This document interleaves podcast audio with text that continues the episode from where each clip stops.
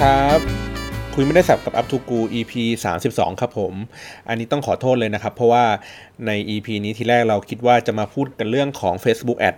กันนะครับ แต่ว่าพอดีมีประเด็นที่ฮอตกว่านั้นอีกแล้วนะครับ เราก็เลยต้องปาดหน้าเลยครับมาพูดก่อนนะครับ วันนี้อัดกันวันที่5กรกฎาคม 2560 นะครับ ก็ปกติผมจะอัดในคืนวันพุธนะฮะ แต่ว่าวันนี้ก็เลยมานั่งอ่านตัวรายงานนะครับ อีกรอบหนึ่งก็เลย เอ๊ะ งั้นพูดคืนนี้เลยดีกว่าพูดก่อนนะครับ แล้วก็ไป on air วันพุธพอดี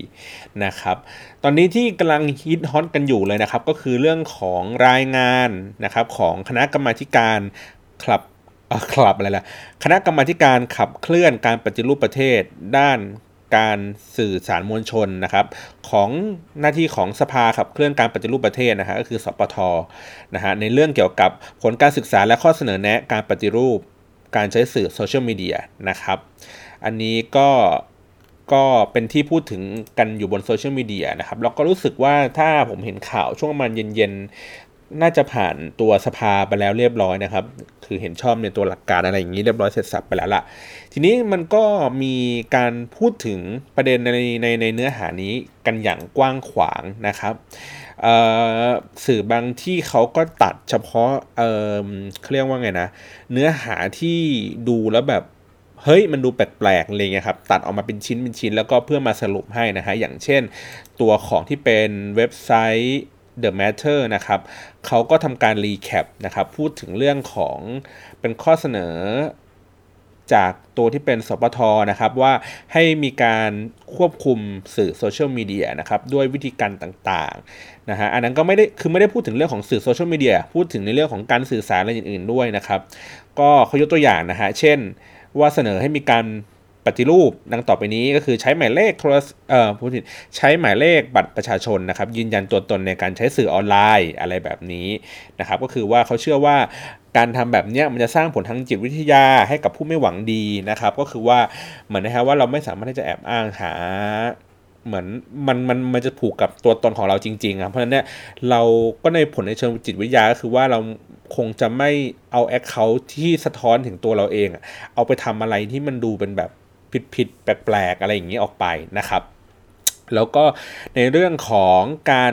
จัดระบบการเข้าถึงสื่อออนไลน์ผ่านมือถือนะครับ ก็คือว่า มีมาตรการในการที่จะยืนยัน เช่น การใช้ลายนิ้วมือ การใช้ใบหน้ามีการเก็บข้อมูลพวกของข้อมูลส่วนตัวข้อมูลที่มันเป็นเนี่ยครับลายนิ้วมือใบหน้าอะไรต่างๆนะครับควบคู่กับการลงทะเบียนผ่านบัตรประชาชนเพื่อให้เพื่อ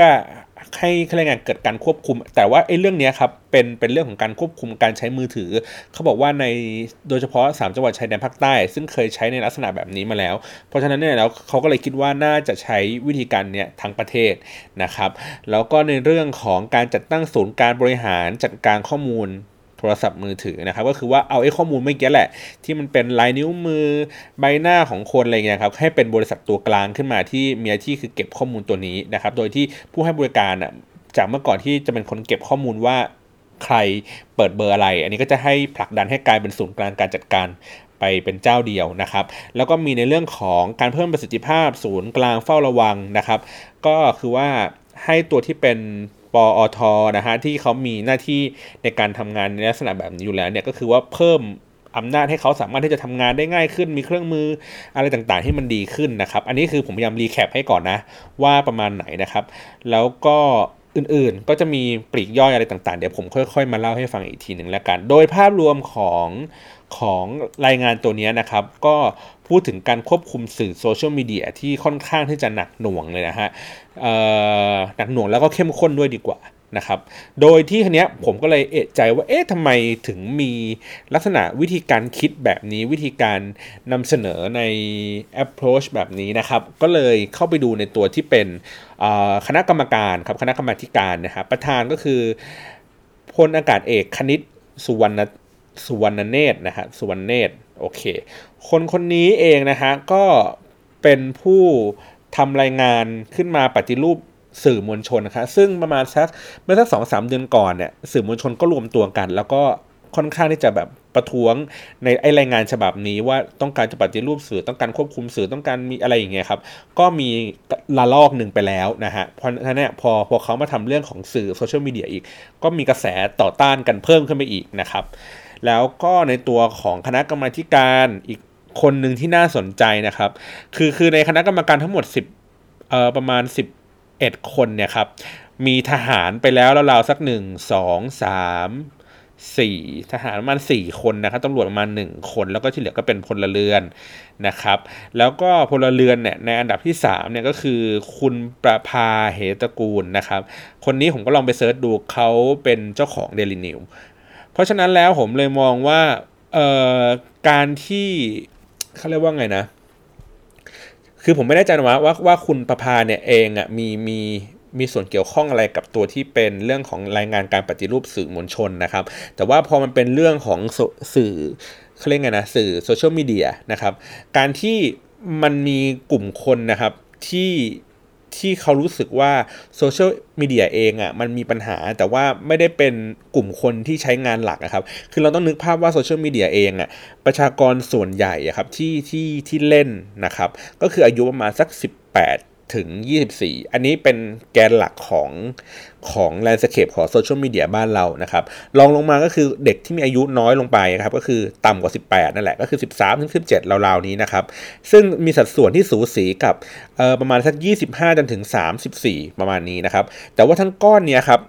สามอันเนี้ยเวลารวมกันน่ะมันจะมีประชากรที่ใช้เนี่ยที่ใช้งานโซเชียลมีเดียอยู่ราวๆหกสิบเจ็ดสิบเปอร์เซ็นต์เลยนะครับ แต่ทีเนี้ยเรา กำหนดรายงานกำหนดทิศทางการควบคุมสื่อ โดยผ่านเพียงแค่คนไม่ถึง 10%ของคนที่อยู่บนโซเชียลมีเดียนะครับ เพราะฉะนั้นแล้วผมเลยรู้สึกว่า ทิศทางของรายงานฉบับนี้นะครับ มันจึงถูกคิดจากมุมมองของคนที่เขารู้สึกว่านี่คือปัญหาที่ในตัวของเขาเอง ในบทบาทของเขาเองที่เขาจะแก้ไขคือการบังคับควบคุมตีกรอบ ทุกสิ่งทุกอย่าง เพื่อให้เกิดระเบียบ เพราะว่าในโซเชียลมีเดียมันไม่ได้เกิดระเบียบสิ่งนั้นนะครับ แล้วเขาก็เลยแบบพยายามที่จะบังคับเนี่ยตีกรอบไอ้เรื่องพวกนี้มา โดยที่พยายามใส่ detail ทุกๆ สิ่งทุกๆอย่าง เพื่อให้มันเป็นอย่างนั้นไป อันดับ 2 ก็คืออย่างที่บอกว่าคณะกรรมการเนี่ยมีมีฝั่งที่เป็นทหารอยู่ นะครับทหารตำรวจอะไรเงี้ยอยู่มาสักห้าคนก็ผมก็ถือว่ามาสักห้าสิบเปอร์เซ็นต์เพราะฉะนั้นเนี่ยเวลาเขาคิดในมิติของคนที่ทำงานด้านนี้ก็คือว่าคิดถึงเรื่องของความมั่นคงเป็นหลักนะครับ เพราะฉะนั้นเนี่ยมันจะมีหัวข้อในบางหัวข้อบางอันเนี่ยที่ที่มันพูดถึงเรื่องของความมั่นคงโดยเฉพาะนะครับเรื่องของการใช้งานอะไรแบบนี้นะครับเพราะฉะนั้นแล้วเนี่ยกลายเป็นว่าสื่อโซเชียลมีเดียมันถูกมองมันถูกมองจากจาก สองฝั่งเป็นหลักอะครับ แล้วก็คือไม่ได้มองจากฝั่งผู้ใช้งาน ไม่ได้ถูกมองจากฝั่งที่เป็นโอเปอเรเตอร์ก็คือผู้ให้บริการนะครับ ไม่ถูกมองจากฝั่งที่เป็นภาคธุรกิจนะฮะเอ่อแล้วก็ถูกอันนี้อันนี้อันนี้คือถูกแล้วก็ถูกมองจากฝั่งที่เป็นเหมือนฝั่งวิชาการ ว่าเออมันมีวิธีการแบบนี้นะ มันมีปัญหาเรื่องเหล่านั้นแบบนี้อะไรอย่างนี้นะฮะเพราะฉะนั้นแล้วผมเลยรู้สึกว่ารายงานตัวนี้มันเลยแปลกๆแต่ว่าเดี๋ยวก็ค่อยๆ มาเล่าให้ฟังว่ามันแปลกยังไงนะครับ ทีนี้ ก่อนที่เราจะมาพูดถึงว่าอะไรที่มันแปลกๆเนี่ยนะครับผมพูดถึงเรื่องตัวของหลักการและเหตุผลก่อนแล้วกันผมอ่านให้ฟังโดยสรุปนะจากรายงานตัวนี้ เขาบอกว่าในตัวของสื่อโซเชียลมีเดียเองเนี่ยครับมันก็มีหน่วยงานมีการพูดคุยกันมาอยู่สักพักหนึ่งแล้ว นะครับ แล้วก็พูดถึงว่าความสำคัญเนี่ยของสื่อออนไลน์เนี่ยปัจจุบันเป็นสื่อที่สำคัญในการสื่อสารข้อมูลนะครับไปยังประชาชนได้อย่างรวดเร็วนะครับผมแล้วก็มีความสำคัญสู่นโยบายของ Thailand 4.0 อะไรอย่างนี้ก็ว่ากันนะครับดังนั้นเนี่ยสภาพปัญหาของมันก็คือว่าเมื่อมันรวดเร็วมากนะครับเกิดการสื่อหลอมรวมนะครับก็คือว่ามันมันมาถูกแปลสภาพไม่ได้เป็นสื่อแบบ เหมือนทีวีหนังสือพิมพ์อะไรเงี้ยที่มันเป็นเรียกเป็นชิ้นๆเป็นอันๆได้ง่ายนะครับ มันถูกควบรวมไปแล้วนะครับ เมื่อมันถูกหลอมรวมไปแล้วเนี่ยมันก็มันกลายเป็นส่วนหนึ่งของชีวิตทำให้เราไม่สามารถที่จะแยกแยะได้ว่าอะไรมันถูกอะไรมันผิดนะครับ ครอบครัวเองอะก็ไม่สามารถที่จะดูแลได้ แล้วก็เลยทำให้อันนี้คือกล่าวโทษนะ ว่าสื่อโซเชียลมีเดียและสื่อออนไลน์ มีอิทธิพลที่ทำให้พฤติกรรมของเด็กและเยาวชน เปลี่ยนแปลงไปจากเดิมอย่างมาก นะครับสิ่งที่น่าวิตกเลยก็คือว่าคนสมัยนี้อยู่บนสื่อโซเชียลมีเดียเนี่ยอย่างแนบแน่นนะครับแล้วก็ใช้พื้นที่เนี่ยทำกระทำการอย่างไม่เหมาะสม เช่น อธิบายความรู้สึกนึกคิดนะครับที่แล้วก็พูดถึงความรุนแรงไม่สนใจกลุ่มใครอะไรยังไงนะครับ นี่ก็เขาก็พูดประมาณนี้เพราะเนี่ยเขากล่าวโทษนะว่าว่าสื่อโซเชียลมีเดียทำให้สภาพสังคมมันมันเปลี่ยนแปลงไปนะฮะเพราะฉะนั้นแล้วเนี่ยในเรื่องของการเผยแพร่ข่าวสารก็ มีการมีการพูดถึงข่าวสารที่ผิดทำให้เกิดความเข้าใจที่คลาดเคลื่อนตกเป็นเหยื่อของการเผยแพร่ต่างๆนะครับ แล้วก็ในเรื่องของการใช้เนี่ยการโฆษณาชวนเชื่อเพื่อร่วมลงทุนให้ผลกำไรตอบแทนสูงนะครับ เรื่องของเนี่ยการช่อโกงต่างๆ อันนี้พยายามพูดถึงเรื่องของข้อเสียของของโซเชียลมีเดียนะครับ แล้วก็สื่อลามกอนาจารต่างๆ ล่อลวงเด็กไปทำการที่ผิดมีการค้ามนุษย์เกิดขึ้น นะครับแล้วก็มีการนำเสนอข่าวบนสื่อออนไลน์นะครับสื่อโซเชียลมีเดียเนี่ยจนลืมนึกถึงการกำหนดวาระทางสังคม นะครับ เช่นเขาบอกว่ายกตัวอย่างเลยนะว่าในเรื่องของการฆ่าหันศพเรื่องของคุณเปรี้ยวเนี่ยเมื่อสักประมาณพฤษภาคม 2560 เนี่ยได้รับความสนใจอย่างมากนะครับเกิดกระแสในเรื่องของการที่การทำให้การก่ออาชญากรรมเป็นเรื่องที่น่าชื่นชมยินดีนะครับก็คือหลงไหลได้ปลื้มไปกับพฤติกรรมของฆาตกรจนกระทั่งถึงแบบประมาณว่ามีกระแสความเห็นใจของฆาตกรนะฮะแล้วก็อันนี้คือพูดถึงเรื่องข้อเสียอยู่ล้วนๆเลยนะ แล้วก็มีข้อดีอยู่นิดเดียวก็คือว่า เกิดสัญญาณที่ดีในการกำกับดูแลกันเองของกลุ่มผู้ใช้งานสื่อออนไลน์นะครับมีการเผยแพร่มีการเหมือนแบบมาเปิดโปงอะไรแบบนี้ครับเรื่องที่มันไม่ดีให้หน่วยงานราชการเข้ามาน่านต่างๆนะครับ นี่แล้วก็อันนี้คือข้อดีอยู่ข้อเดียวนะ แต่การเปิดโอกาสที่ทำให้มีการแสดงความเห็นระหว่างเรื่องราวต่างๆนั้นโดยไร้ขอบเขตในการกำกับดูแลทำให้ผู้ใช้งานตัดสินด้วยตนเองไปตามกระแสนะครับ แล้วก็แสดงความคิดเห็นอารมณ์ร่วม ให้สังคมลงโทษบุคคลที่กระทาความผิดประมาณนี้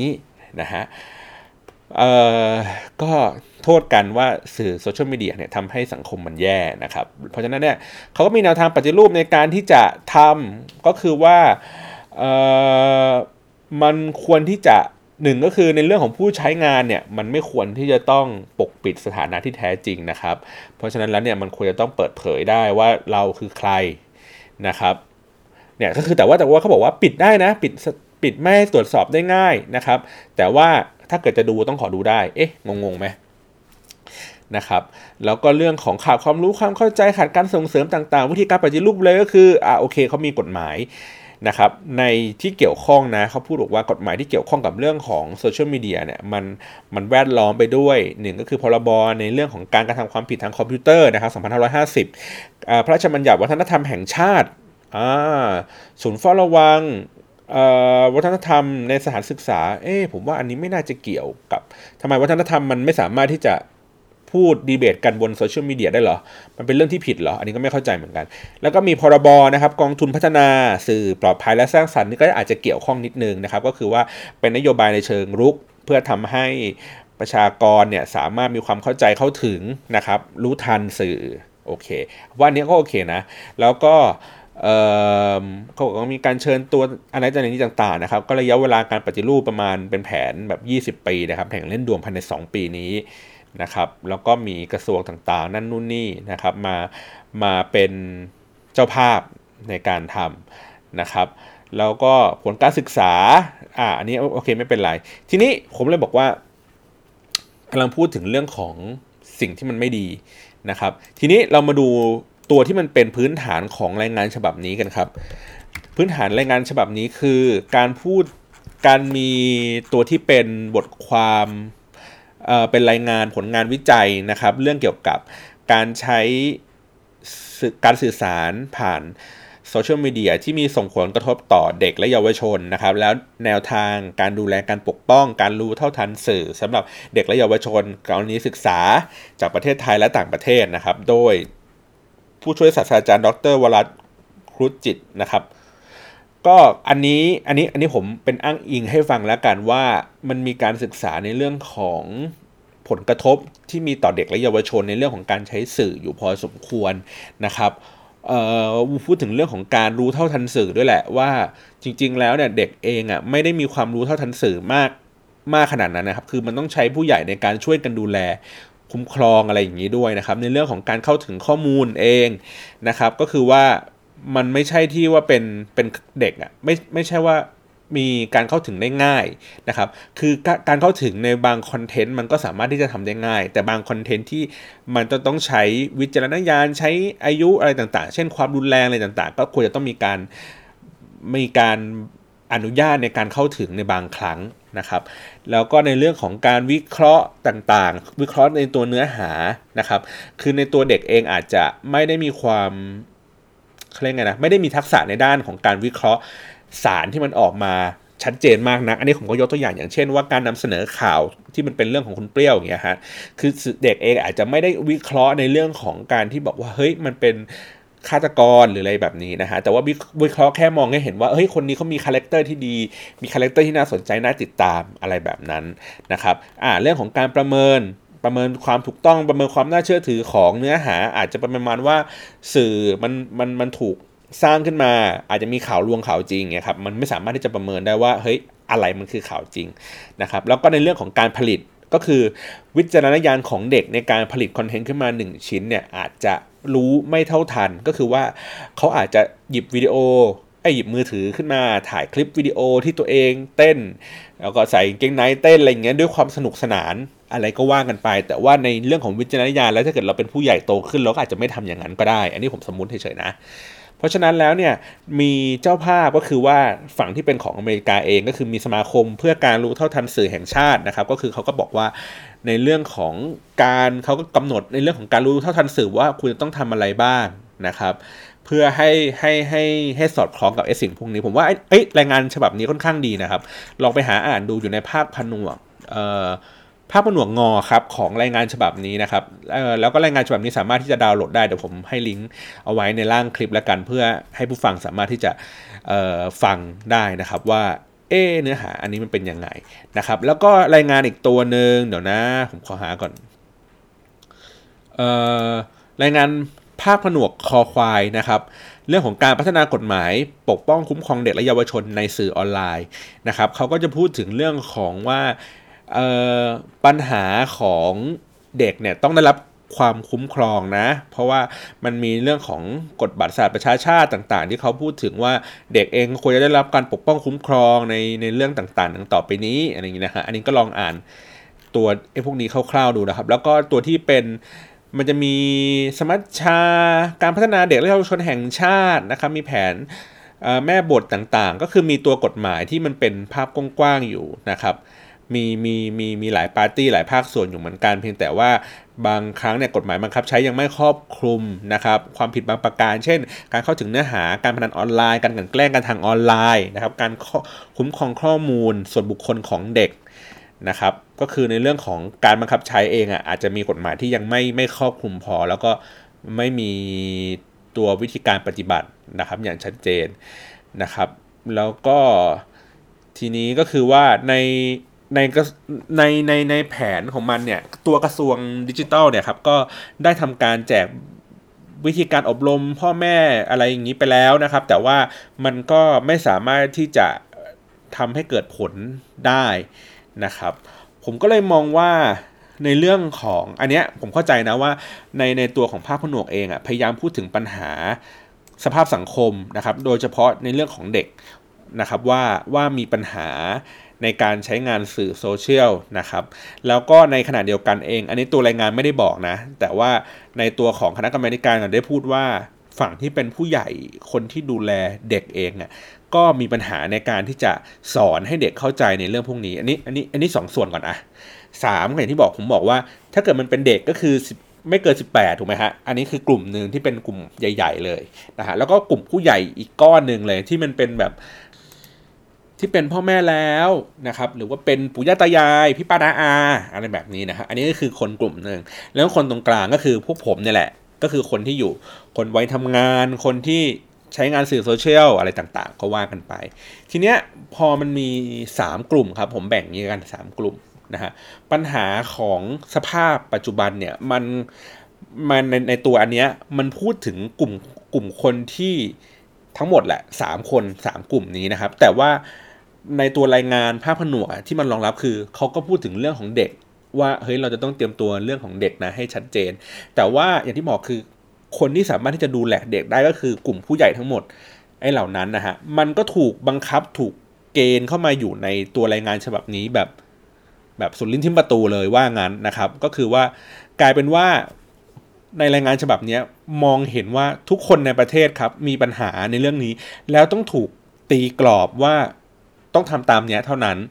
ไม่ได้ถูกวางแผนอย่างคร่าวๆว่าเฮ้ยใครช่วยดูแลใครจะช่วยทำอะไรยังไงนะครับ อย่างเช่นนึกนึกภาพว่า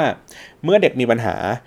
คนที่จะต้องเป็นเจ้าภาพในการที่จะจัดการกับเด็กนะครับ ก็คือโอเคกระทรวงศึกษาอะไรก็ว่ากันไปกระทรวงสื่อก็ดูแลกันไปถูกไหมฮะตัวกฎมงกฎหมายก็ต้องมีการคุ้มครองเด็กนะครับ ในขณะเดียวกันในตัวของผู้ใหญ่เองอะ่ะที่จะเป็นครอบครัวในการดูแลสั่งสอนอะไรเงี้ยครับมันมันขาด ไอไอสิ่งสิ่งนี้ออกไปครับ คือถ้าเกิดจะย้อนในเรื่องของการศึกษา คือว่าการศึกษาไทยอะมันจะมันจะพูดถึงว่าคนเราจะจะศึกษาเรื่องอะไรใหม่ๆครับ มันจะอยู่แค่เฉพาะการศึกษาภาคบังคับอะครับหมายถึงว่าเราจะเรียนรู้ในเรื่องใหม่ ๆ ก็คือปฐมมัธยมมหาลัยนะครับ แต่พอมันจบจากไอ้ตรงนี้ไปปุ๊บเราก็จะไม่เรียนรู้อะไรใหม่ ๆ แล้วล่ะ เพราะมันไม่ถูกสอนในเรื่องของการเรียนรู้ตลอดชีวิตนะครับ เพราะฉะนั้นแล้วเนี่ยพอมันเป็นอย่างนี้ปุ๊บ เนื้อหาโลกที่มันกำลังก้าวตามทันอะไรเงี้ยไปเรื่อยๆไปเรื่อยๆ เนื่องจากว่าเราไม่ถูกสอนในเรื่องของการศึกษาตลอดชีวิต เราสอนแค่ว่าการศึกษาเพื่อความเป็นเลิศ เพื่อไปสอบเพื่อให้มันจบใบอะไรบางสิ่งบางอย่างออกมา ปัญหาคือว่าพอมันผู้ใหญ่มันโตขึ้นโตขึ้นเรื่อยๆครับเขาก็จะไม่รู้สึกว่า เขาจะต้องเรียนรู้เรื่องอะไรใหม่ๆ แล้วอย่างที่บอกคือพอเรื่องนี้ครับเรื่องพวกโซเชียลมีเดียเรื่องการรู้เท่าทันสื่อเนี่ยตัวผู้ใหญ่เองก็มีปัญหาไม่ต่างจากเด็กอะคือผู้ใหญ่เองก็ไม่สามารถที่จะแยกแยะในตัวเนื้อหาได้ว่าอะไรจริงอะไรปลอมอะไรเท็จถูกไหมฮะอะไรที่ควรอะไรที่ไม่ควรอะไรเงี้ยครับตัวผู้ใหญ่ก็มีปัญหาเหมือนกัน แต่ว่าในอันเนี้ยมันเลยถูกตีกรอบอย่างที่บอกนะครับว่าเป็นแบบนี้ไปโอเค ทีนี้เรามาดูตัวที่เป็น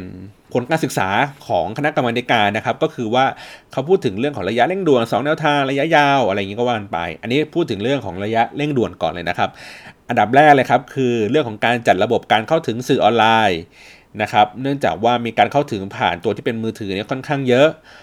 แล้วก็ลดการใช้งานสื่อออนไลน์อย่างไม่เหมาะสมและผิดกฎหมาย จึงต้องทำดังต่อไปนี้ ข้อ 1 คือการจัดระเบียบการลงทะเบียน โทรศัพท์มือถือโดยเฉพาะระบบเติมเงินให้มีประสิทธิภาพมากขึ้นนะครับเนื่องจากว่ามันเคยมีเคสในเรื่องของการที่แบบว่าซื้อทำเป็น like farm อะไรต่างๆนะครับก็คือว่าต้องมีการ verify ก็คือว่าแนวทางปฏิรูปควรก็ตัวกสทชเองจะต้องมีหน้าที่ในการสร้างมาตรการ การลงทะเบียนมือถือเติมเงินดังต่อไปนี้นะครับ ข้อ 1 ก็คือกสทชเนี่ยต้องมีแผนที่จะใช้ลายนิ้วมือใบหน้าควบคู่กับการลงทะเบียนด้วยบัตรประชาชนนะครับ โดยจะเริ่มบังคับใช้จากพื้นที่จังหวัดชายแดนภาคใต้ที่มีความรุนแรงก่อนนะครับ ถึงค่อยจะปรับเปลี่ยนให้ใช้กันทั้งประเทศนะครับเขาเขาบอกว่าก็ได้ผลดีทางจิตวิทยารู้สึกว่าถูกตรวจสอบแล้วมีการดูแลสูงกว่าอะไรอย่างนี้นะครับ ซึ่งอันนี้ผมก็ไม่เข้าใจเหมือนกันว่าวิธีการทำทำไมต้องแบบวุ่นวายขนาดนี้นะครับ อันนี้ผมยกตัวอย่างให้ฟังอย่างเคสตอนที่ผมเวลาไปสิงคโปร์นะครับ เวลาทุกครั้งที่เวลาผมไปซื้อซิมมือถือเติมเงินเพื่อจะใช้งานที่สิงคโปร์เนี่ยฮะ มันต้องถูก identify โดยใช้พาสปอร์ตนะครับ เพราะฉะนั้นเนี่ยเวลาผมไปซื้อปุ๊บพาสปอร์ตก็จะถูกสแกนผ่านเครื่องออนไลน์นะฮะ ก็เป็นอย่างนี้ทุกครั้งไป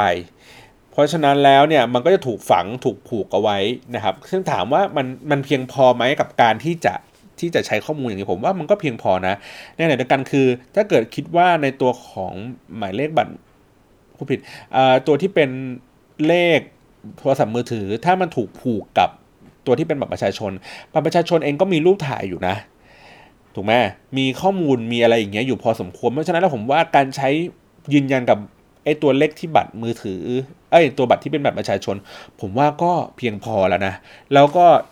แต่จริงๆ แล้วตัวตัวกระทรวงมหาดไทยเองก็ต้องมี API ที่ที่ทำให้บริษัทมือถือเหล่านี้ครับ สามารถที่จะ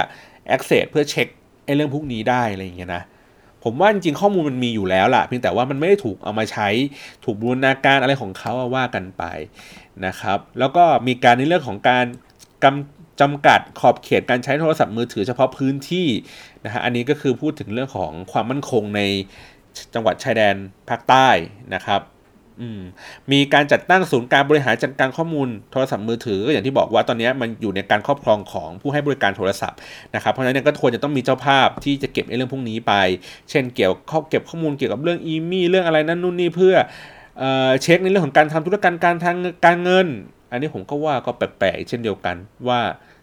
ว่าศูนย์กลางถ้า แต่ก็ก็ดีถ้าถ้ามีก็ดีครับไม่ไม่ไม่ไม่ว่ากันนะครับ แต่ว่าอย่างที่บอกคือต้องต้องต้องเปิด API ให้มันเข้าถึงกันได้ง่าย ๆ แล้วก็เรื่องของการจำกัดจำนวน การลงทะเบียน การใช้งานแต่ละบุคคลตามความเหมาะสมนะครับก็อย่างที่บอกว่ามันมีถูกมีการกว้านซื้อซิมมากจนเกินไปนะครับ จนทำให้มันดูผิดสังเกต เพราะฉะนั้นแล้วเนี่ยอาจจะต้องมีการกำหนดความเหมาะสมของจำนวนซิม ผมว่าอันเนี้ยมันมันมันก็ดีมันก็ได้ครับเพียงแต่ว่ามันจะเป็นสเต็ปที่ 2 ก็คือว่าถ้าเกิดว่าคุณสามารถที่จะยืนยันในทุกๆเบอร์ทุกๆ หมายเลขว่า หมายเลขนี้ได้รับการลงทะเบียนแล้วเรียบร้อยนะครับ มันก็จะถูกจำนวนโคต้าเอาไว้ ไปเลยว่าคนนี้ไม่ควรจะเกินเท่านั้นเท่านี้หรืออะไรเงี้ยครับหรือถ้าเกิดว่าอยากจะเปิดจำนวนซิมที่เพิ่มมากขึ้นอย่างเงี้ยครับการครอบครองมันจะต้องเป็นลักษณะของนิติบุคคล แล้วก็อาจจะทำหนังสือขออนุญาตอะไรอย่างนี้ก็ว่ากันไป เพราะฉะนั้นอันนี้ผมว่าก็น่าจะต้องมีระเบียบที่มันชัดเจนมากขึ้นนะครับแต่อย่างที่บอกคือว่าก็ต้องให้ทุกหมายเลขครับที่ที่ใช้งานอยู่ต้องมีการลงทะเบียน แหละ ถ้าไม่ลงทะเบียนก็คือใช้งานไม่ได้นะครับจนกระทั่งถึงตัวที่เป็นนั้นไปว่าอันนี้ผมว่าอันนี้ไม่ได้ไม่ได้ยากเท่าไหร่นะครับ แล้วก็มีเรื่องของการจัดเก็บข้อมูลการให้บริการที่มันเป็น cache server ของสื่อออนไลน์ต่างประเทศ เพราะว่าเขาเห็นว่าบางครั้งเองเนี่ยในตัวของผู้ให้บริการอย่างเช่น Facebook Google นะครับแม้ว่าเขาบอกว่าเขาจะเป็นผู้ให้บริการที่อยู่ต่างประเทศก็ตาม แต่เขาก็มีตัวที่เป็น cache server caching server นะครับอยู่ในเมืองไทยเหมือนกัน เพราะฉะนั้นแล้วคุณจะต้องมีมาตรการในการเก็บภาษีนะครับอ่าเรื่องพวกนี้ อันนี้ผมก็ยังยืนยันอยู่ว่าเก็บภาษีไปเหอะนะครับเพียงแต่ว่าวิธีการคิดคิดให้ถูกต้อง แล้วก็ในตัวของกระแสที่คุณกำลังพูดถึงว่าเฮ้ยตัวนี้มันก็จะพยายามบีบเก็บภาษีตัวแม่ค้าออนไลน์หรือเปล่า ผมว่าอันนี้เราต้องแยกออกจากกันก่อนนะ เรื่องของภาษีก็คือเหมือนเป็นอันนี้คือผู้ผู้ผู้ประกอบการนะครับ ซึ่งมันก็เป็นความท้าทายของทุกๆ รัฐบาลแหละว่า เขาจะสามารถเก็บภาษีจากไอ้บริษัทข้ามชาติเหล่านี้ได้ยังไงนะครับ ซึ่งไม่ใช่รัฐไทยรัฐเดียวที่มีปัญหาเรื่องนี้ก็เป็นหลายๆรัฐที่มีปัญหาเรื่องนี้เหมือนกันผมว่า ก็ต้องดีไซน์กันให้ดูให้ดีๆครับเพียงแต่ว่าตัวที่เป็นพวกสื่อออนไลน์เอ่อผู้ผิดอันที่เป็นแม่ค้าออนไลน์ในการเก็บภาษี ผมว่าก็ต้องใช้แวดเหมือนเดิมนี่แหละเพียงแต่ ไปเข้มงวดในเรื่องของการทำบัญชีทำอะไรสักอย่างเพื่อให้เข้าสู่ระบบให้มันได้ง่ายขึ้นนะครับโอเค เรื่องของศูนย์การศูนย์ศูนย์กลาง การเฝ้าระวังนะครับ เรื่องของความมั่นคงปลอดภัยทางไซเบอร์เขาก็มีหน่วยงานที่ถูกตั้งมาแล้วนะครับ แต่ว่าในเรื่องของบุคลากรเนี่ยขาดแคลนนะครับ เทคโนโลยีขาดแคลนต่างๆนะครับ ก็เลยเขาบอกว่า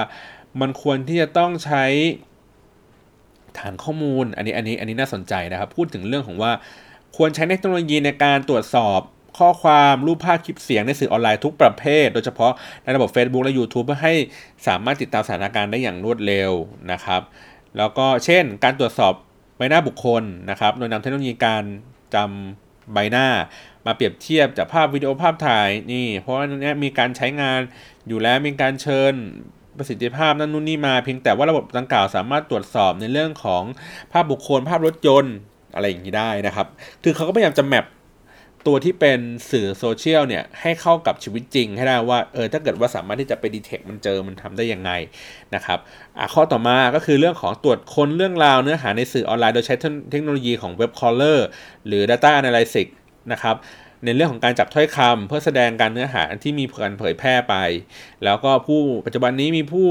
ผลิตในไทยที่สามารถใช้ลักษณะแบบนี้ได้ก็คือ ผลิตภัณฑ์แสนรู้นี่แล้วก็ social enable นะครับ ซึ่งอันนี้ผมเคยทวิตไปแล้วว่า ผมเคยหรือว่าผมอาจจะเคยพูดในในพอดแคสต์ไปสักตอนหนึ่งแล้วแหละว่าจริง ๆ แล้วคนไทยก็มี tools ที่ที่ที่ทำงานด้านนี้นะครับ แต่ว่า สองสองสอง tool เนี้ยไม่ไม่ได้มีประสิทธิภาพที่มากพอในการที่จะจัดการได้ ผมอธิบายเพิ่มเติมก็คือว่า tools พวกนี้เขาจะเรียกว่า social media monitoring ครับ คือการแบบอย่างที่บอกคือการสอดส่อง ดูว่าใครพูดถึง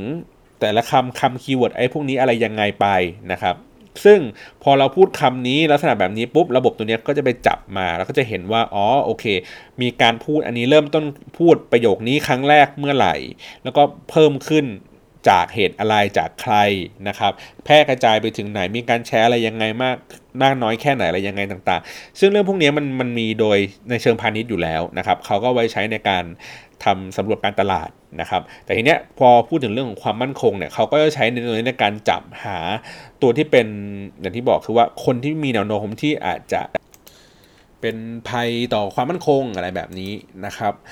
ซึ่งทูของไทยเองก็ผมก็บอกว่ามันก็มี capacity ที่ไม่ได้มีเยอะมากพอในการที่จะจับ conversation ทั้งหมด ครบ 100%คือจริงๆ ทุก tools ในโลกครับ ไม่สามารถที่จะจับ conversation ได้ครบ 100%อยู่แล้วในตามหลักตามเทคนิคนะครับเพียงแต่ว่าตัวของ tool ไทยเองเนี่ยอาจจะจับข้อมูลได้ประมาณสักเอ่อ50-60%ของจำนวน conversation ทั้งหมด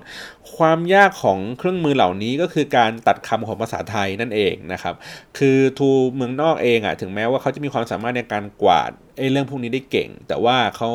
ในการตัดคำภาษาไทยอะมันมีเทคนิคเฉพาะของมัน ซึ่งทูพวกนี้เขาก็ไม่อยากจะไปลงทุนกับสเกลเล็กขนาดนี้นะครับในขณะเดียวกันของคนไทยก็มีทูที่มีการเรียนรู้เรื่องของการตัดคำภาษาไทยได้ดี ได้เก่งกว่าของฝรั่ง แต่ว่า capacity คือความสามารถในการที่จะไปกวาดข้อมูลจำนวนมากออกมาได้ การมีเซิร์ฟเวอร์อะไรอย่างเงี้ยต่างๆนะครับ มันก็จะไม่สามารถที่จะใหญ่เท่ากับของเมืองนอกได้นะฮะ ซึ่งผมก็เลยรู้สึกว่าเอ๊ะไม่เป็นไรอะเดี๋ยวค่อยว่ากันอีกทีหนึ่งนะครับแล้วก็มีการ train บุคลากรนะครับมีการปฏิบัติงานวิเคราะห์ข่าวอะไรต่างๆนะครับ แล้วก็อ่าแผนการปฏิรูประยะยาว อันนี้คือไฮไลท์เลยฮะพูดถึงเรื่องของการเสริมสร้างปลูกจิตสำนึกที่ดี ที่มีจริยธรรมในการใช้สื่อออนไลน์นะครับ วิธีการเสริมสร้างดังต่อไปนี้นะครับ ก็คือว่า เปิดโอกาส เดี๋ยวนะตึกตึกตึกตึกตึกโอเค ก็คือว่าสร้างจิตสำนึกให้ดีนะครับ ตั้งแต่อนุบาลจนถึงอุดมศึกษาอย่างที่ผมบอกอะ่ะก็คือว่าก็เขาแค่แค่พูดแค่นี้ว่าเด็กรุ่นใหม่ก็ต้องเรียนกันแค่นี้ครับตั้งแต่อนุบาลถึงอุดมศึกษา แต่ว่าไม่ได้พูดถึงเรื่องของผู้ใหญ่ว่าเขาจะไปอบรมในเรื่องของการสร้างจิตสำนึกที่ดีในผู้ใหญ่กับสื่อโซเชียลยังไงนะครับ อันนี้คือที่มันยังขาดไปอยู่นะแล้วก็ ตัวของนี่มีเจ้าภาพในการ โดยเฉพาะการเปิดโอกาสให้มีการจัดช่วงเวลา สิ่งที่มีสาระประโยชน์หรือคุณค่าต่อสังคม ผ่านออกอากาศผ่านกลไกในสังกัดในแต่ละวันนะครับมันคือคือมันก็พูดมาว่าให้ความรู้ให้สัดส่วนในเรื่องพวกนี้ให้ออกไปเรื่องของการให้ความรู้ด้าน สื่อโซเชียลมีเดียอย่างสร้างสารรค์นะครับแล้วก็มีการควรมีต้องมีการจัดอบรม บุคลากรในภาครัฐนะครับให้ใช้สื่ออย่างปลอดภัย ส่งเสริมให้ภาคเอกชน โดยเฉพาะสื่อมวลชนเองเนี่ย นะครับให้มีส่วนร่วมในการจัดการศึกษาครั้งนี้ กระทรวงวัฒนธรรม แล้วก็สำนักงงานผู้ศาสนานะครับหรือว่าองค์กรทางศาสนาต่างๆควรมีการบูรณาการในการจัดโครงการ เพื่อฝึกอบรมให้พระภิกษุสามเณรหรือนักบวชที่อยู่ในศาสนาต่างๆ เป็นต้นแบบในการช่วยเผยแพร่การใช้สื่อออนไลน์ในเชิง สร้างสรรค์และเหมาะสมนะครับ อันนี้ก็ดูแปลกๆนี่เหมือนกัน แล้วก็เอ่อนี่มีการจัดประกวดโครงการจากทำโครงการต้นแบบมอบรางวัลแห่งชาติให้กับหน่วยงานองค์กรเครือข่าย กลุ่มบุคคลหรือบุคคลที่เป็นต้นแบบในการสร้างสื่อสร้างสรรค์เอ่อทำสื่อสร้างสรรค์และนำไปใช้นะครับ เช่นต้นแบบเยาวชนเน็ตไอดอลต้นแบบเครือข่าย ร่วมด้วยช่วยกันออนไลน์ ต้นแบบการเฝ้าระวังเครือข่าย อะไรแบบนี้ก็คือพูดง่ายๆคือมอบรางวัลให้กับเน็ตไอดอลที่เป็นตัวอย่างให้กับเยาวชนนะครับ อันนี้ก็คิดแบบ อืมนะแล้วก็มีการพัฒนาคุณภาพและจริยธรรมของผู้ผลิตนะครับ ก็คือว่าให้ปลูกฝังค่านิยมต่างๆนะครับ ว่ากันไป ทีนี้มีการสร้างภูมิคุ้นกันที่ดีนะครับ โดยที่ พูดถึงเรื่องของการไม่ให้ตกเป็นเหยื่อให้ความรู้ต่างๆ การรู้เท่าทันสื่อนะครับ การใช้อินเทอร์เน็ตอย่างปลอดภัย การปกป้องข้อมูลส่วนบุคคลนะฮะ เรื่องของการป้องกันการกลั่นแกล้งทางออนไลน์ การปกป้องข้อมูลและชื่อเสียงทางออนไลน์นะครับ การสร้างอัตลักษณ์ตัวตนในโลกออนไลน์ การรู้เท่าทันข้อมูลออนไลน์ การใช้ข้อมูลออนไลน์อย่างสร้างสรรค์และไม่ละเมิดลิขสิทธิ์ของผู้อื่นนะครับ นั่นแหละก็คือว่าในนอกเหนือจากการเนี่ยให้เด็กๆมาต้องรับรู้เรื่องพวกนี้นะ โดยเฉพาะผู้สูงวัยเองจะต้องมีโครงการจากสื่อกระแสหลักเนี่ยเพื่อให้เขาเข้าใจแล้วก็รู้เท่าทันสื่อนะครับ เพราะว่าคนกลุ่มนี้อาจจะโดนหลอกลวงได้ง่ายนะครับ อันนี้ก็คือเขาก็พูดถึงสั้นๆนั่นแหละครับ มีเนี่ยกระทรวงศึกษากระทรวงนั้นกระทรวงนี้ทำไปนะครับนี่มาตรการทางกฎหมายก็จะมีนั่นนู่นนี่ไป นะครับ จากรายงานเรื่องนั้นเรื่องนี้ อันนี้ผมก็อ่านอย่างไวๆก็คือจริง ๆ ในต่างประเทศเขาก็มีในเรื่องพวกนี้นะครับ แต่ว่าเขาจะเป็นประเด็นที่ที่ชัดเจนมากกว่านี้หมายถึงว่าชัดเจนและแคบ ว่าต้องการที่จะทำอะไร เช่นเขาบอกว่าตัวที่เป็นของรัฐสภาแห่งราชสาราชอาณาจักรนะครับ ก็พูดถึงเรื่องของการกันแกล้งความรุนแรงที่เผยแพร่อยู่บนออนไลน์นะครับ ก็คือว่า ควบคุมในเรื่องพวกนี้อย่างชัดเจนเลยนะฮะแล้วก็เสนอค่าปรับในเรื่องของบริษัทสื่อออนไลน์ที่ไม่สามารถล้มเนื้อหาที่ผิดกฎหมายและสร้างความรุนแรงได้ในวงเงินสูงถึง 50 ล้านยูโรนะครับเพราะฉะนั้นเนี่ยเขาเขาคือมีมาตรการเพื่อเพื่อที่จะจัดการกับเรื่องลักษณะแบบนี้อย่างชัดเจนไปเลย แต่ว่าของไทยจะเป็นแบบเสนอแบบกว้างๆแล้วก็ครอบคลุมในระดับที่เป็นรายบุคคลนะครับเป็นเป็นเป็นปัจเจกอะไรเงี้ยซะเยอะหน่อยนะครับ แล้วก็กำหนดให้อันนี้คืออันนี้ก็อันนี้ก็เป็นเรื่องสำคัญเหมือนกันก็คือว่าการกำหนดให้กสทชเองเป็นผู้ออกระเบียบข้อกำหนดนะครับ ก็คือเข้ามาจัดการเรื่องพวกนี้นะครับจากรายงานตัวนี้คือจากเมื่อก่อนเนี่ยกสทช มีหน้าที่คือเพื่อทำให้การแข่งขันมันสมบูรณ์ การแข่งขันเรื่องของโทรคมนาคมมันมันสมบูรณ์ ก็คือว่าแข่งขันกันอย่างเป็นธรรมอะไรแบบนี้นะครับ แต่ตอนนี้คือกสทช คือเป็นหัวหอบเป็นหน้าที่ในการที่จะดูแลแทนรัฐบาลไปเลยนะครับ อันนี้ก็รู้สึกว่ามันแปลกๆเหมือนกัน เช่นกสทช ควรเป็นหน้าที่หลักในการกำหนดให้ผู้ให้บริการทางโทรศัพท์ ออกผลิตภัณฑ์ ซิมมือถือสำหรับเด็กและเยาวชน และออกแพ็กเกจค่าบริการในราคาประหยัดและปลอดภัย ผมว่าจริง ๆแล้วมันแล้วไงครับมันถึงว่าพอถ้าสมมติว่าเด็กใช้ซิมมือถืออันนี้ คุณจะจ่ายค่าเน็ตได้ในราคาที่ถูกกว่า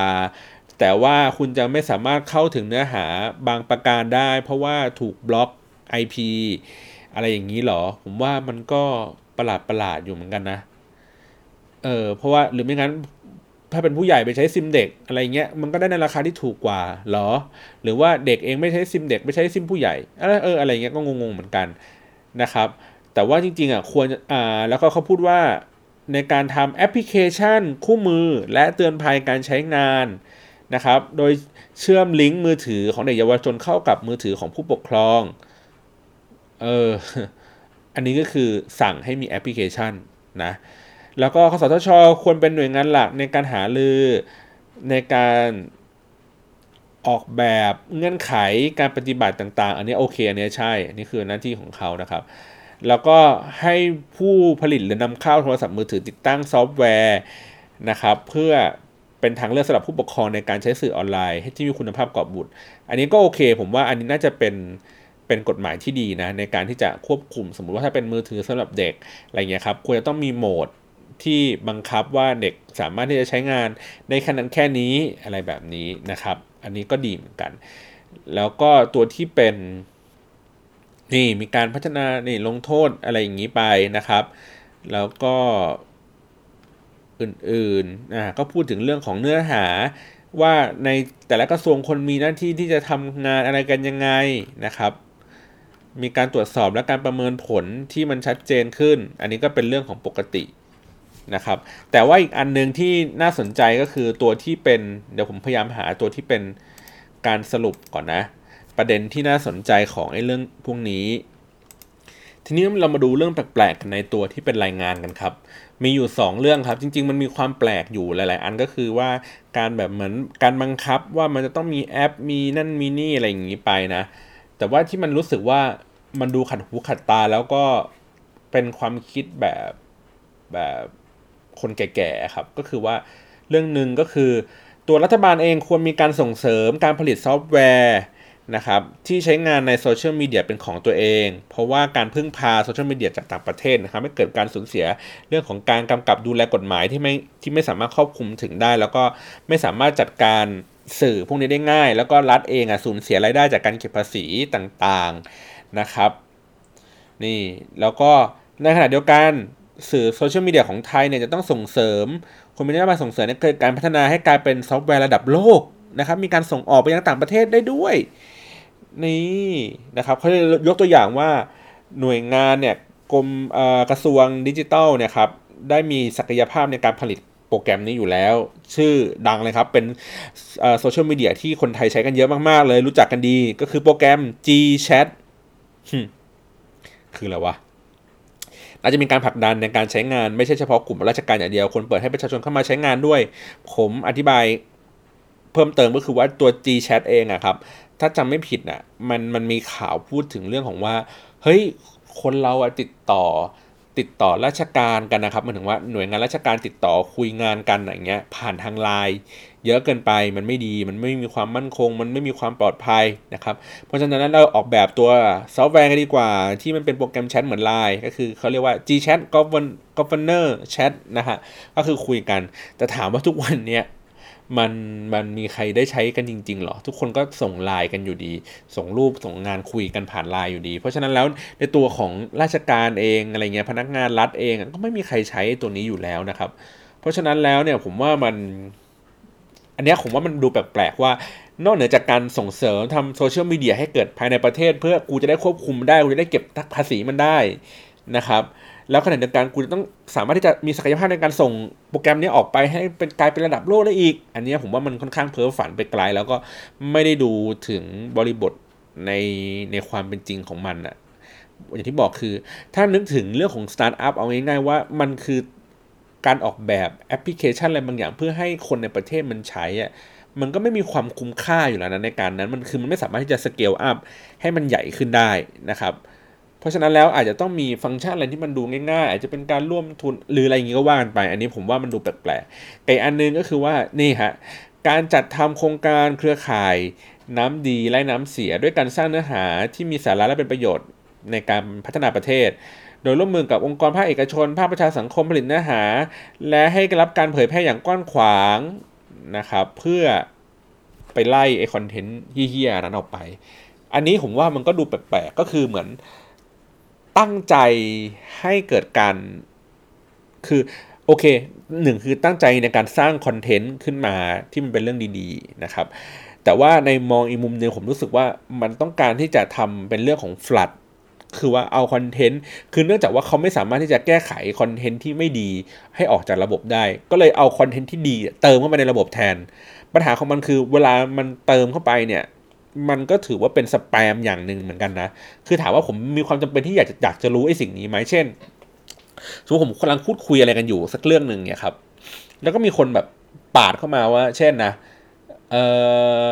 ไปทำบุญกันเถอะไปทำบุญกันเถอะ คือไอเนื้อหาไอเนี้ยมันเป็นเรื่องที่ดีครับ เพียงแต่ว่ามันในในความเป็นจริงแล้วอะ่ะ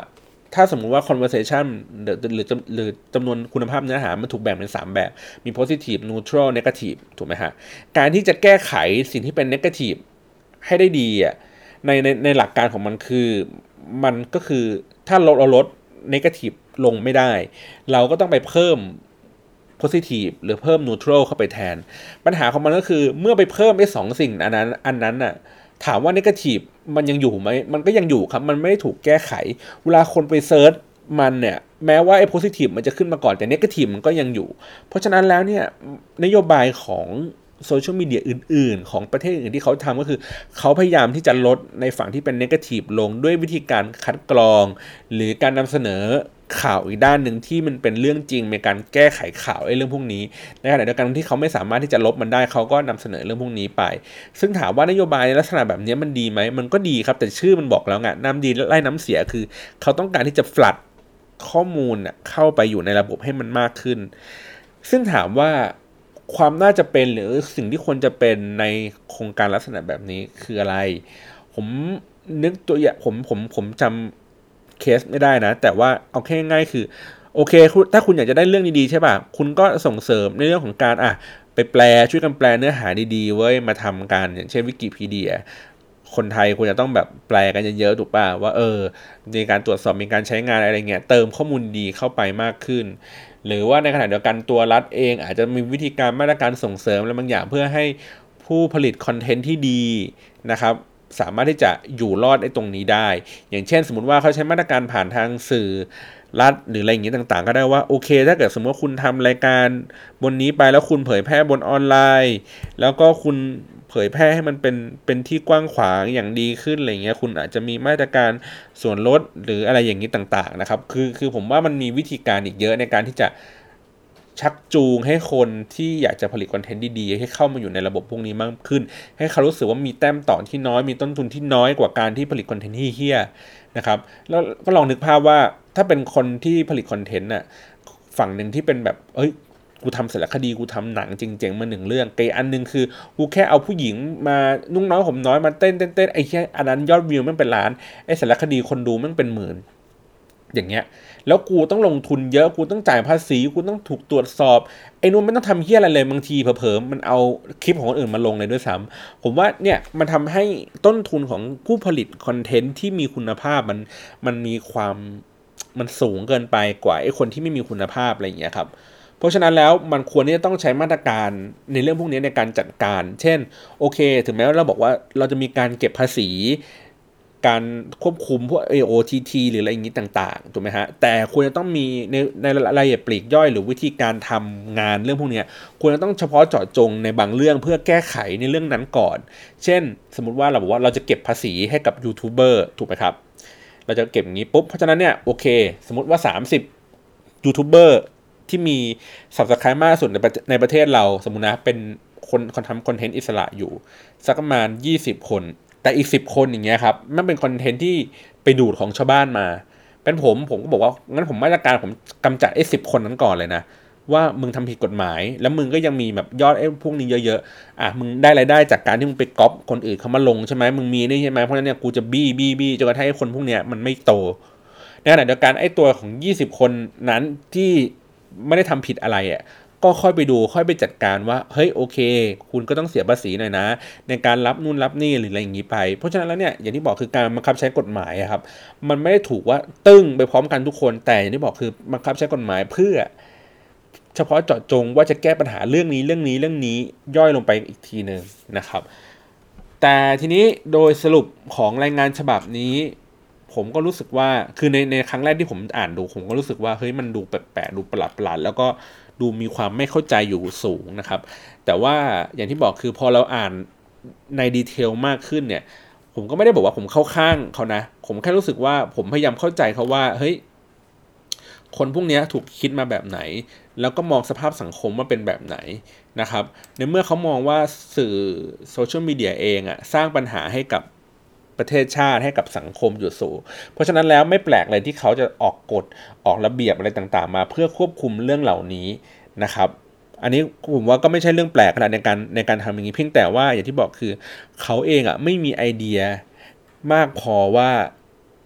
ยุคมันคือเหมือนว่ามันเทคโนโลยีมันเปลี่ยนมันสามารถที่จะทำอะไรได้ได้บ้างนะครับ แล้วก็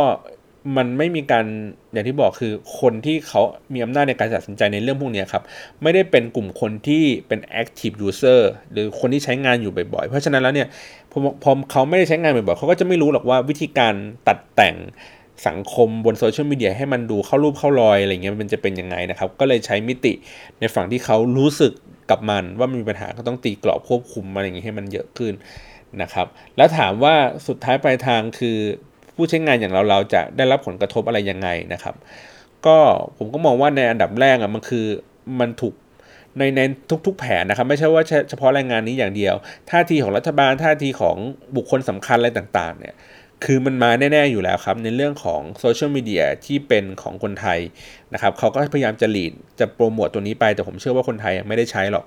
นะครับใช้ได้ไม่เยอะมากอะไรอย่างนี้เท่าไหร่ แล้วก็เจ๊งแล้วเอาตังไปละลายน้ำเล่น ๆ ไปนะครับก็เป็นตังภาษีเราเนี่ยแหละ แต่ถามว่าอะไรที่มันจะเกี่ยวข้องแน่ ๆเลยนะครับ ในเรื่องของการจัดระเบียบผู้ผลิตคอนเทนต์ทั้งหลายทั้งปวงเหล่านี้ครับ ก็คือพยายามจะรีดภาษี คือเป้าหมายสูงสุดของไอ้พวกนี้ก็คือพยายามจะเก็บภาษีที่มันเป็นออนไลน์มากขึ้นนะครับ ก็ในระดับ จะเป็นผู้ใช้งานอะไรเงี้ยผมว่าไม่มีปัญหา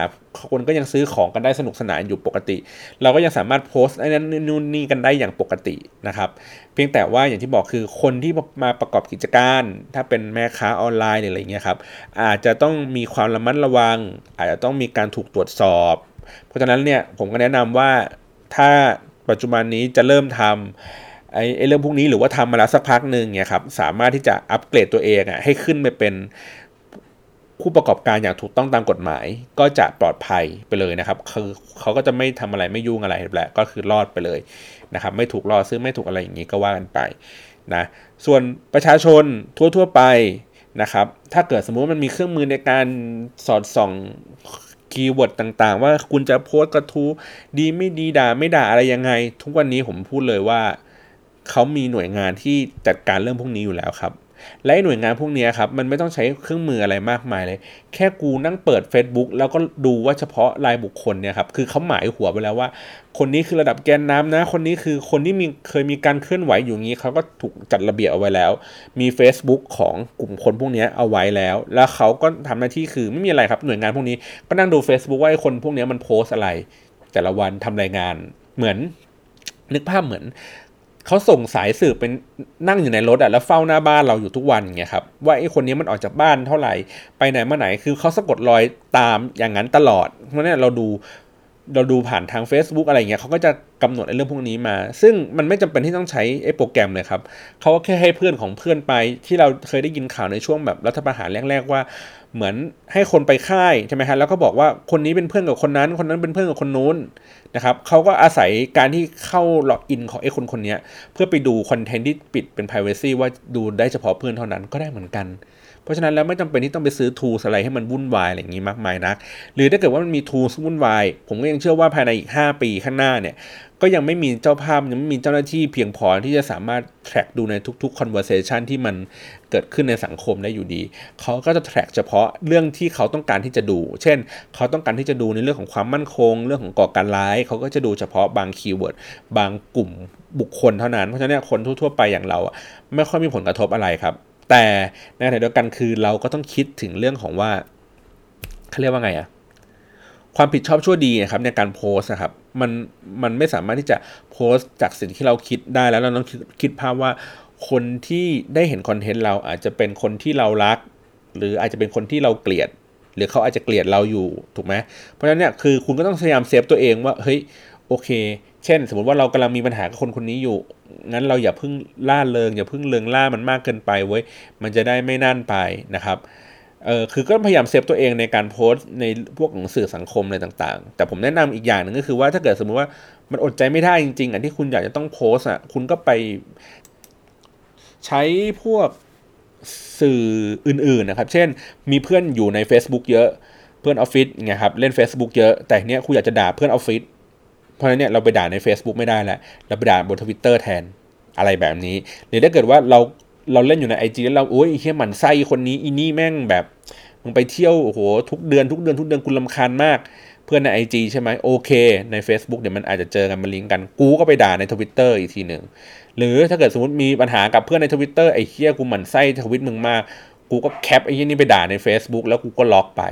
แม้กระทั่งปัจจุบันเนี่ยครับในสเตตัสของ Facebook ผมอะผมมีเป็นกลุ่มคนนะเป็นเป็นลิสต์ของผมว่า อันนี้คือสเตตัสนี้ผมจะให้เป็นเป็น public ก็คือใครก็ได้เข้ามาเห็นหมด หรือให้เฉพาะกลุ่มเพื่อนดูนะครับหรือว่ากลุ่มเพื่อนนั่นแหละ แล้วก็ยกเว้นกลุ่มคนสองสามคนเหล่านี้อะไรเงี้ยเราไม่อยากจะให้คนที่บ้านรู้อะไรเงี้ยเพราะเราลำคาญเวลาเขามาคอมเมนต์นะครับมันก็สามารถที่จะเลือกไอ้เรื่องพวกนี้ได้ นะมันก็จะค่อนข้างที่จะปลอดภัยอยู่ในระดับหนึ่งนั่นแหละ เพราะฉะนั้นผมเลือกโหอันนี้ผมแนะนำมาว่าผู้ใช้งานทั่วๆไปก็ใช้แบบนี้ไปนะครับส่วนเรื่องถ้าเป็นฝั่งที่เป็นอุตสาหกรรมต่างๆ ผมก็รู้สึกว่ามันก็จะมีผลกระทบนิดหน่อย ในเรื่องของการที่อย่างที่บอกคือเขาพยายามจะเก็บภาษีครับผมว่าเรื่องนี้เป็นเรื่องสำคัญเลยแหละ แล้วก็เรื่องของการควบคุม OTT หรืออะไรเงี้ยผมว่าในสุดท้ายปลายทางเองอะเขาก็จะบี้ในบางเรื่องครับเขาก็ใช้กฎหมายในเรื่องของวัฒนธรรมในการที่จะมาดูแลจัดการอะไรอย่างงี้ว่าว่ากันไปนะครับเพียงแต่ว่ามันมีการว่ากล่าวตักเตือนมีการปรับอะไรเงี้ยไป มันก็จะมีความจุกจิกวุ่นวาย ซึ่งถามว่ามันก็จะวุ่นวายพอๆกับสื่อกระแสหลักอะครับ ก็จะเหมือนมาสุดท้ายคือผู้ผลิตเองจะต้องเซ็นเซอร์ตัวเองในการที่จะผลิตเนื้อหาที่ไม่ให้มีเรื่องอะไรกับใครนะครับก็จะเป็นสังคมแบบนี้ซึ่งไม่ใช่ไม่ใช่ไม่ใช่เรื่องน่าแปลกครับ มันเป็นเรื่องปกติอยู่แล้วในสื่อสื่อกระแสหลักนะครับ โอเค โดยสรุปจากรายงานฉบับนี้นะครับ ผมอยากให้ทุกคนไปอ่านกันนะฮะ เพื่อที่จะเข้าใจในตัวทิศทางว่าอนาคตของชาติ20 ปีข้างหน้าในการที่เขากำหนดสื่อโซเชียลที่ควรจะเป็นนะครับ แล้วก็ผู้ใช้งานควรจะต้องทำอะไรยังไง ประชากรไทยเนี่ยควรจะต้องทำอะไรยังไงบ้างบนสื่อโซเชียลมีเดียอีก 20 ปีข้างหน้านะครับ ถูกวางแผนโดยกลุ่มคนที่มีอายุประมาณ 60นะครับ ซึ่งใช้งานสื่อโซเชียลได้ไม่ได้เชี่ยวชาญอะไรมาก และเขาก็อยู่อีกไม่นานที่จะต้องใช้ สื่อโซเชียลเหล่านี้ แต่พวกเรายังอยู่กันอีกนาน เราต้องใช้มันอีกประมาณ20-30 ปีด้วยซ้ำนะครับ ก็ลองไปดูเอาเอาแล้วกันนะครับ ในตัวรายงานฉบับนี้ ผมย้ำอีกทีหนึ่งชื่อรายงานฉบับนี้นะครับ ชื่อว่าผลการศึกษาและข้อเสนอแนะการปฏิรูปการใช้สื่อโซเชียลมีเดียนะครับ โดยคณะกรรมาการขับเคลื่อนการปฏิรูปประเทศ ด้านการสื่อสารมวลชน สภาขับเคลื่อนการปฏิรูปประเทศนะครับเดี๋ยวผมส่งลิงก์ แปะลิงก์เอาไว้ด้านล่างให้อีกทีหนึ่งขอบคุณสำหรับการรับฟังมากเลยนะครับ วันนี้ค่อนข้างจะยาวนานหน่อยนิดนึงผมนั่งอ่านตัวที่เป็นรายงานอีกรอบหนึ่งให้ฟังกันนะครับ แล้วก็สัปดาห์หน้าถ้าไม่มีอะไรผิดพลาดก็เดี๋ยวจะมาพูดคุยในเรื่องที่หลาย ๆ คนให้ความสนใจครับเรื่อง Facebook Ad วันนี้ขอบคุณมากครับ สวัสดีครับ